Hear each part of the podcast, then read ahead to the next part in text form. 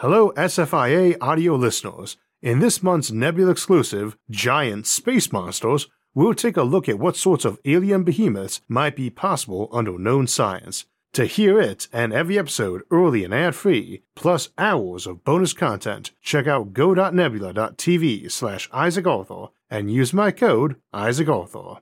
This episode is brought to you by Morning Brew. Possibly the biggest difference between detecting a ship in space as opposed to on Earth is that there is no horizon to hide behind, except perhaps for a black hole's event horizon.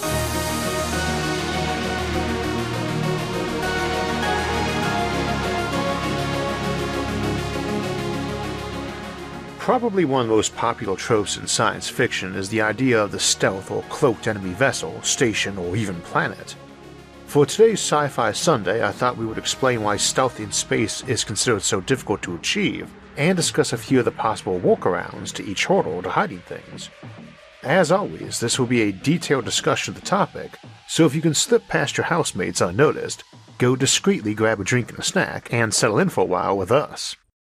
I want to emphasize though that under known science, the burden is high for achieving stealth, and a lot of the workarounds will qualify as what we call cloak tech. Technologies so advanced they are indistinguishable from magic, and probably technologies that will be fictional for a very long time, and maybe forever. With that in mind, it is a good choice for a Sci-Fi Sunday, since we tend to relax how stringently we stick to known physics compared to our regular Thursday episodes. We probably need to start by asking what we mean by stealth. We are talking about hiding a spaceship from physical detection from an opponent, with roughly equal resources and technology. I feel this is a fair point to emphasize on the grounds that your biggest motivation for stealth in science fiction is usually trying to sneak to seize tactical or strategic advantages, and you do not need those if you are some advanced civilization going up against one much younger, smaller, and less technologically advanced. You can just go in and kick their butts.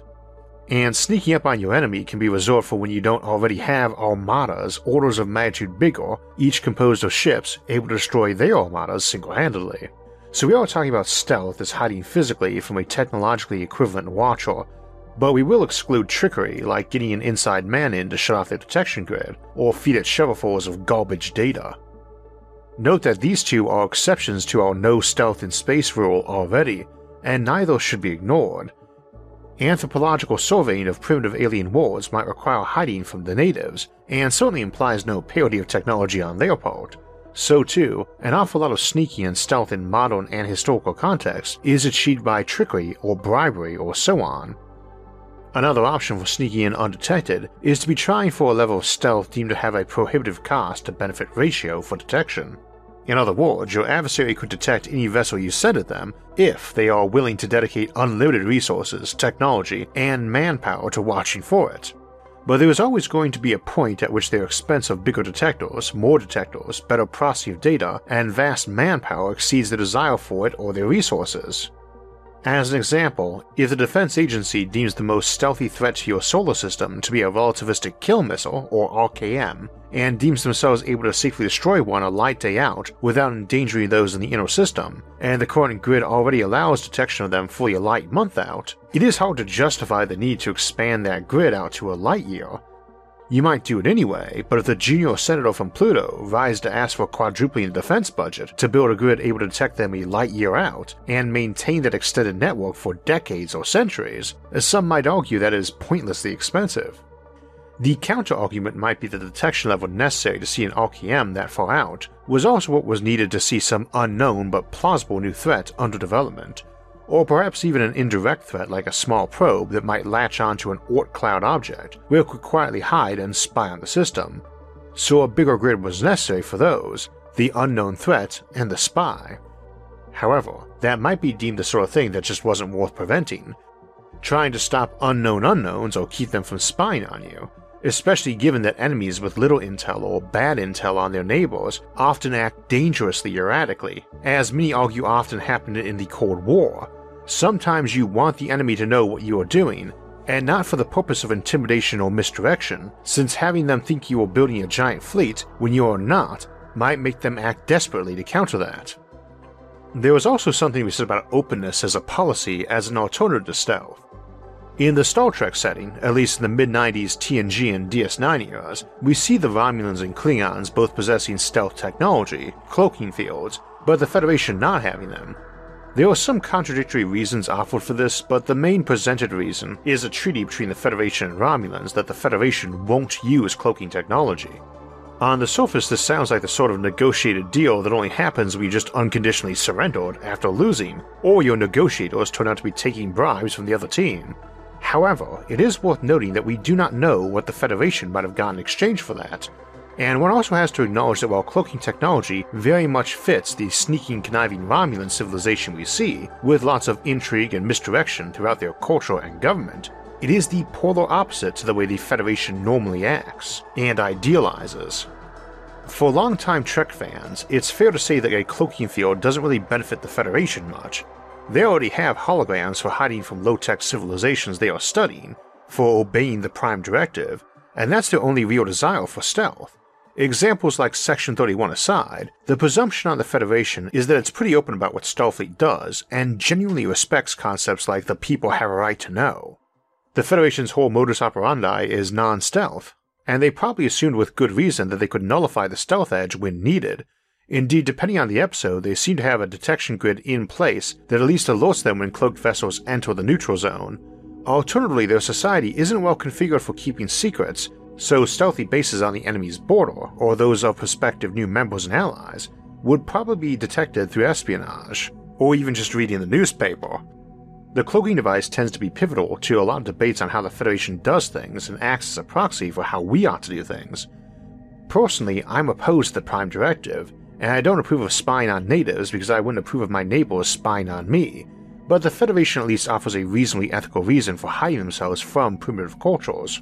I emphasize that because I mentioned how a civilization is bound to draw some sort of risk versus cost line on how big and omnipresent their detection grid needs to be, but they also might not like the idea of their own government being quite that omniscient, since it might turn its eyes on its own citizens too, and thus they might build internal blind spots in. Indeed, that same sort of acceptable or even intentional weakness is what enemy saboteurs can take advantage of.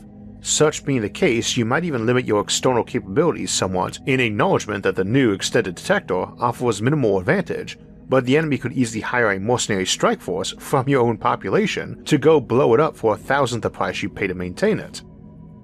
Now, those are some ways you can sneak around without needing to be stealth, but we're really interested in physically hiding right now, and that's very difficult. To explain why, let's start by pointing out that the light coming from the dimmest stars visible to the naked eye hits Earth with a brightness per unit area of about twenty nanowatts per square meter.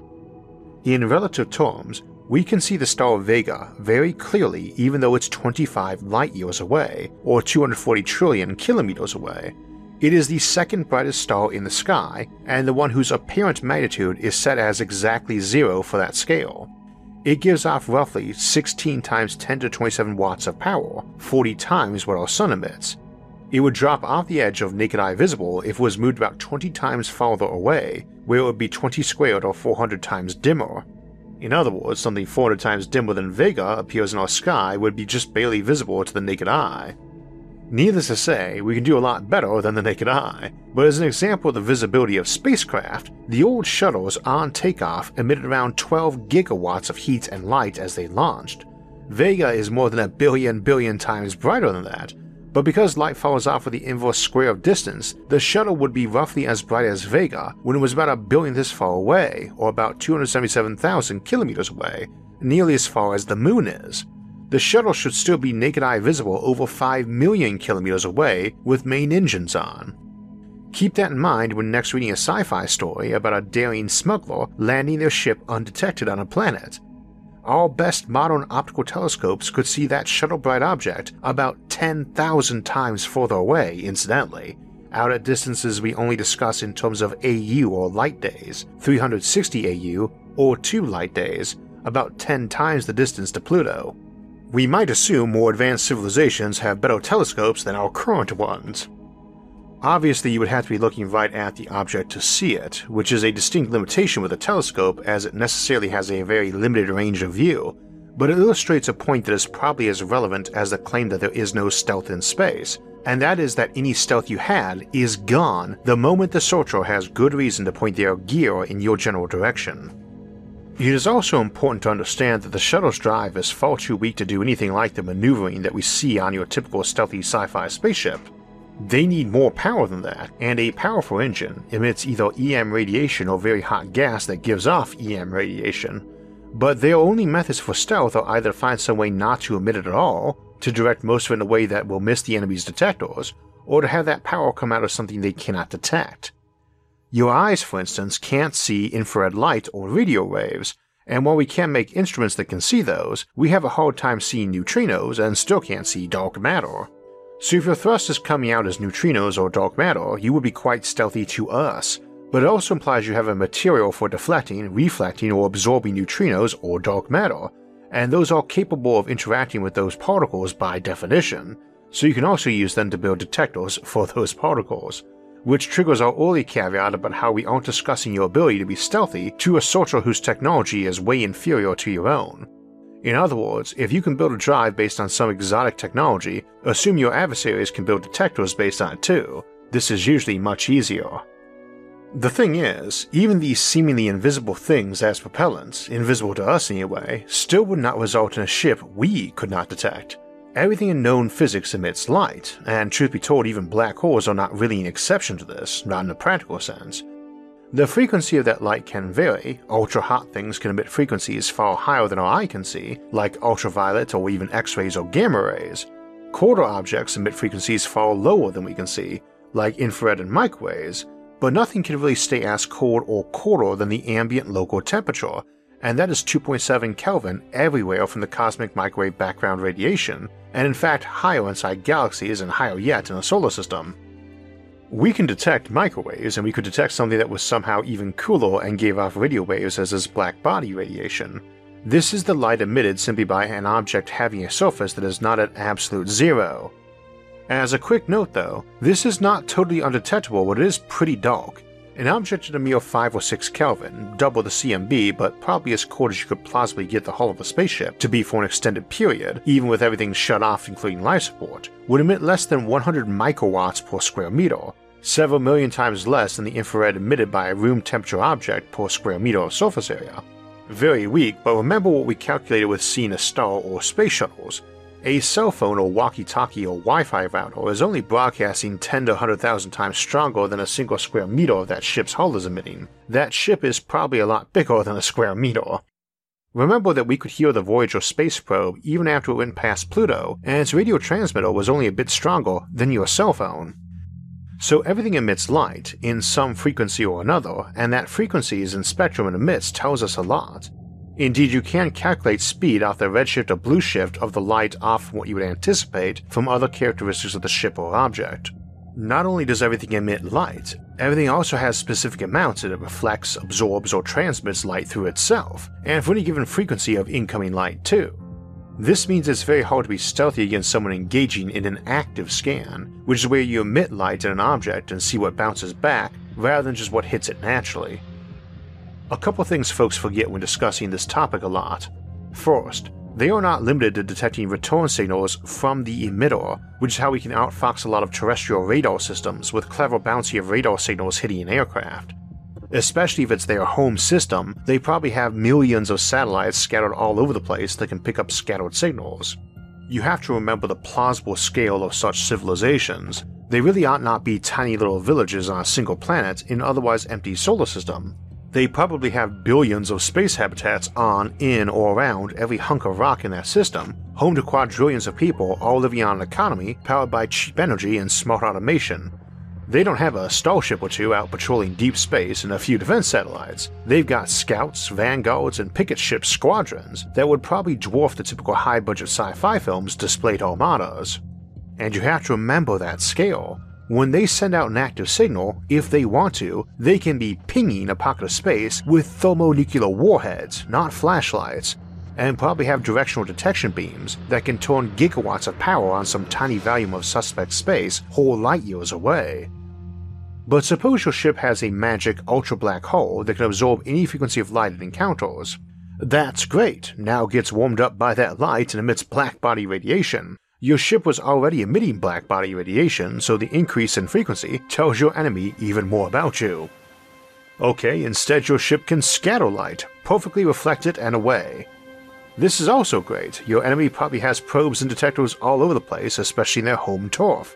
They probably also know about the trick of using a signal as their active detection emission, so you're not just bouncing some random light off, you're bouncing a specific frequency with some pattern in it too, like the time the signal was sent at and the I D code of the sender.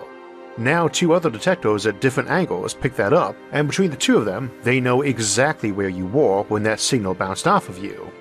That does leave being transparent to light, but we'll come back to that. You also have to worry about blocking ambient light, all those stars behind you, and while you can simulate those by having lights on your hull of the right wavelengths mimicking the spectrum of the star you would be blocking, that obviously only works on one single line of sight. Folks off to the side wouldn't expect you to block that star and would think it weird to pick up that frequency. That said, that is a good way to sneak toward a star system. You come in from the direction of a very distant and bright star or a galaxy or nebula that's a bit of a blob. And because solar systems are huge but still tiny compared to interstellar distances, this means that you have to be pretty close, in interstellar terms, before the folks on Mars or Ganymede will notice that there's a dot in front or just the edge of that distant hypergiant or galaxy that isn't quite reading what it should or is not reading what the folks over at Venus or Neptune are getting. Indeed, this is one reason we suggested colonizing the Oort Cloud in the episode of that name. You would put detectors way out at light months of distance from each other, and vastly extend your parallax or how far out you could be seen reflected in scattered emissions.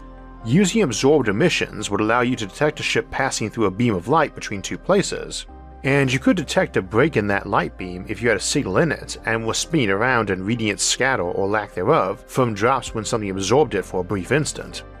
There was a caveat in speaking of light beams. A ship mounting several beam or laser arrays, each capable of emitting a picked spectrum, could aim one at Earth, one at Mars, one at Venus and so on, so that each got a tailored spectrum.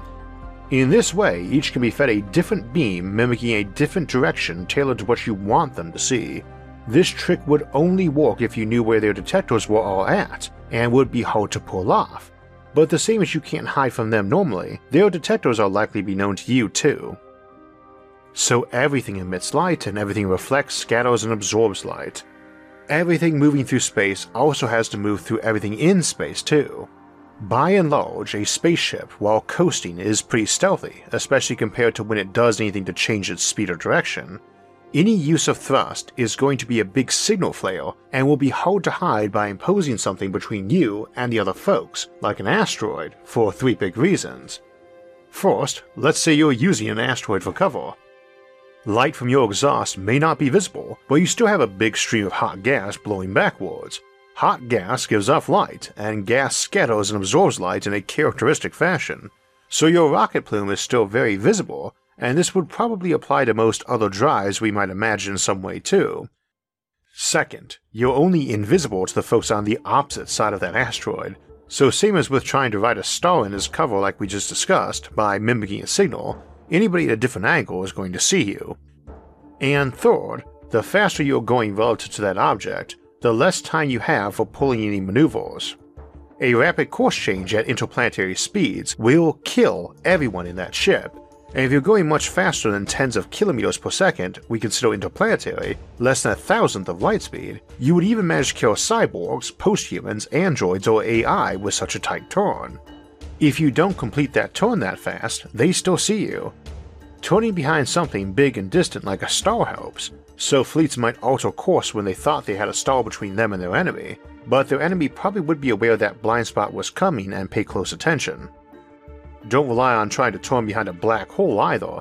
They are actually smaller than such asteroids, and they won't hide your turn unless you make it inside the event horizon, in which case you are successfully stealthed, but you would never get a chance to brag about that accomplishment. Conversations about stealth in space tend to often bring in black holes, and I would warn folks off assuming they offer any advantages for that. Black holes are not invisible. You would never have a shot of getting a normal black hole undetected anywhere near a star system, and beyond being visible in terms of their gravitational pull, in the electromagnetic sense they are just much darker than stars, except for when there's lots of gas and dust nearby them, in which case they can be much brighter than stars. And that brings up interstellar gas because it is everywhere and denser in some spots, and it reacts to being hit by fast-moving objects. Space may be pretty empty, but when you are moving at a decent fraction of light speed, you are hitting a lot of gas and dust particles, and each is going off with energies comparable to atomic bombs or even antimatter in terms of energy release per unit of mass. This is not something that is terribly stealthy, and the faster you want to go, the bigger this signature is going to be, rising loosely with the cube of speed even before factoring in relativistic effects. If you go ten times faster, each collision carries ten squared more energy, and collisions with gas and dust are happening ten times as often since you plow through ten times as much space every moment. ten times the speed, ten cubed, means one thousand times the power signature of plowing through space. On the alternate side of this, the slower you go, the more time the enemy has to detect you, and the more time they have to act once you are detected. This does bring up one example of effective stealth though, because same as you often have to uncloak in fiction to fire your weapons, there is a point at which you are going to get detected, and there is a point at which it no longer matters, especially if you don't have a crew on board that needs to survive.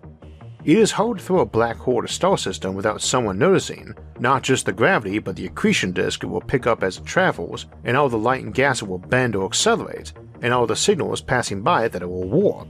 Still, it's a lot stealthier than a star of equal mass, and has an advantage going for it. It is really hard to do anything to stop a black hole rolling into your solar system, even with light years of advance notice.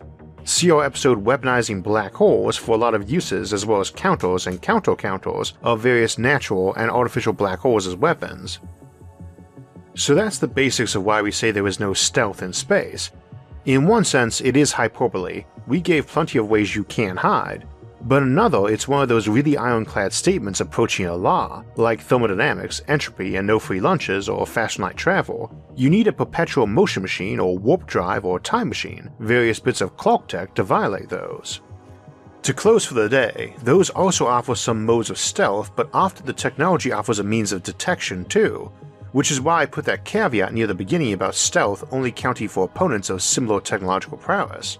A time machine can obviously let you avoid detection, you just jump back before their detector grid existed and blow up the folks who designed it, or the amoeba they evolved from. Some material that lets you turn into a phantom or ghost who doesn't interact with outside particles, be it interstellar gas or photons, might permit stealth but makes navigation difficult for you too. The tech that might permit you to navigate while in phantom mode probably can be used to detect ships in phantom mode too. A F T L drive or faster than light drive lets you arrive before the light you are emitting arrives, or the light they bounced off you as you approached. Some sort of perpetual motion machine, violating entropy as it does, might offer true cooling, even down to near absolute zero temperatures of nanokelvin, rather than our normal method of just moving heat around. A ship propelled by selected matter to energy conversion might be able to convert matter into beams of neutrinos to shoot out the back, and further aim them off in directions so no one directly behind them and pursuing them could detect them, or directly in front of them as they slowed to attack a planet. But beware assuming these offer no counter. If your ship runs by shooting some faster-than-light particle out the back, or communicates to home with such particles, then the enemy sensors can detect those particles. If you've got perpetual motion machines for keeping your ship eternally super cool, then the enemy has them for generating constant and powerful active detectors, and more importantly maybe for running their economy and factories to churn out endless armies of probes. We also need to keep in mind that for quasi-stealth options, like slipping your ship in as a mundane natural object, or as one tiny ship with a fake transponder code around a busy planet's orbital space, this might work but do need to be kept in context that such civilizations probably do have those swarms of probes and detectors and countless humans or A I checking for anomalies in data, but such pathways probably do offer a better chance for success. We never know what new science and technology might emerge to shatter this apparent rule about stealth in space, but hopefully by now it is clearer why this is so hard. Feel free to suggest and debate some scenarios for stealth in space with hypothetical technologies in the comments below, or for ways to do stealth under known science too, of course, if you can think of one. I've heard a lot of them suggested over the years, but if there's a way to be unseen under known science, I have yet to see it. So we were talking about stealth spaceships today sneaking up on us, and I suspect I'm not the only one who often checks my social media, only to find out some new crisis or talking point has snuck up on me that everyone else seems to be talking about. On the other hand, it's just plain unhealthy to tune into the twenty-four seven doom and gloom news cycle. You need to keep up with the news, though, and that's why I read Morning Brew. It's a daily free newsletter that gets you up to date on tech, business, and finance news in just five minutes. Replacing dry, dense, and boring news with witty, relevant, and informative content, and in a fast fashion that lets me get up to date on the world in five minutes over a cup of coffee. So I can get updates on the current space race or how Bitcoin and cryptocurrency are doing, and again, all the content is free. It only takes about fifteen seconds to subscribe. To envision the future, we need to stay up to date on the present, and if you're interested in business, finance, or tech, there's no reason not to subscribe. Just click the link in the episode description and start waking up with Morning Brew every morning. So we looked at hiding spaceships today, and on September twenty-third we'll continue that discussion by looking at not just at hiding spaceships but entire civilizations, as we return to the Fermi Paradox for hidden civilizations. Before that though, next week we will celebrate the seventh anniversary of our first episode, Megastructures in Science and Science Fiction, by looking at Megastructure Death on September sixteenth. Then we will have our monthly live stream Q and A on Sunday, September twenty-sixth at four p.m. Eastern Time, before closing the month out by asking if it's possible for future civilizations to exist without money on September thirtieth. Now if you want to make sure you get notified when those episodes come out, make sure to subscribe to the channel, and if you enjoyed the episode, don't forget to hit the like button and share it with others.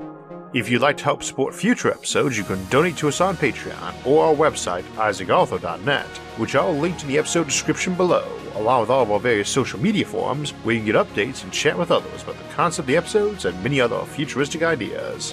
Until next time, thanks for watching and have a great week.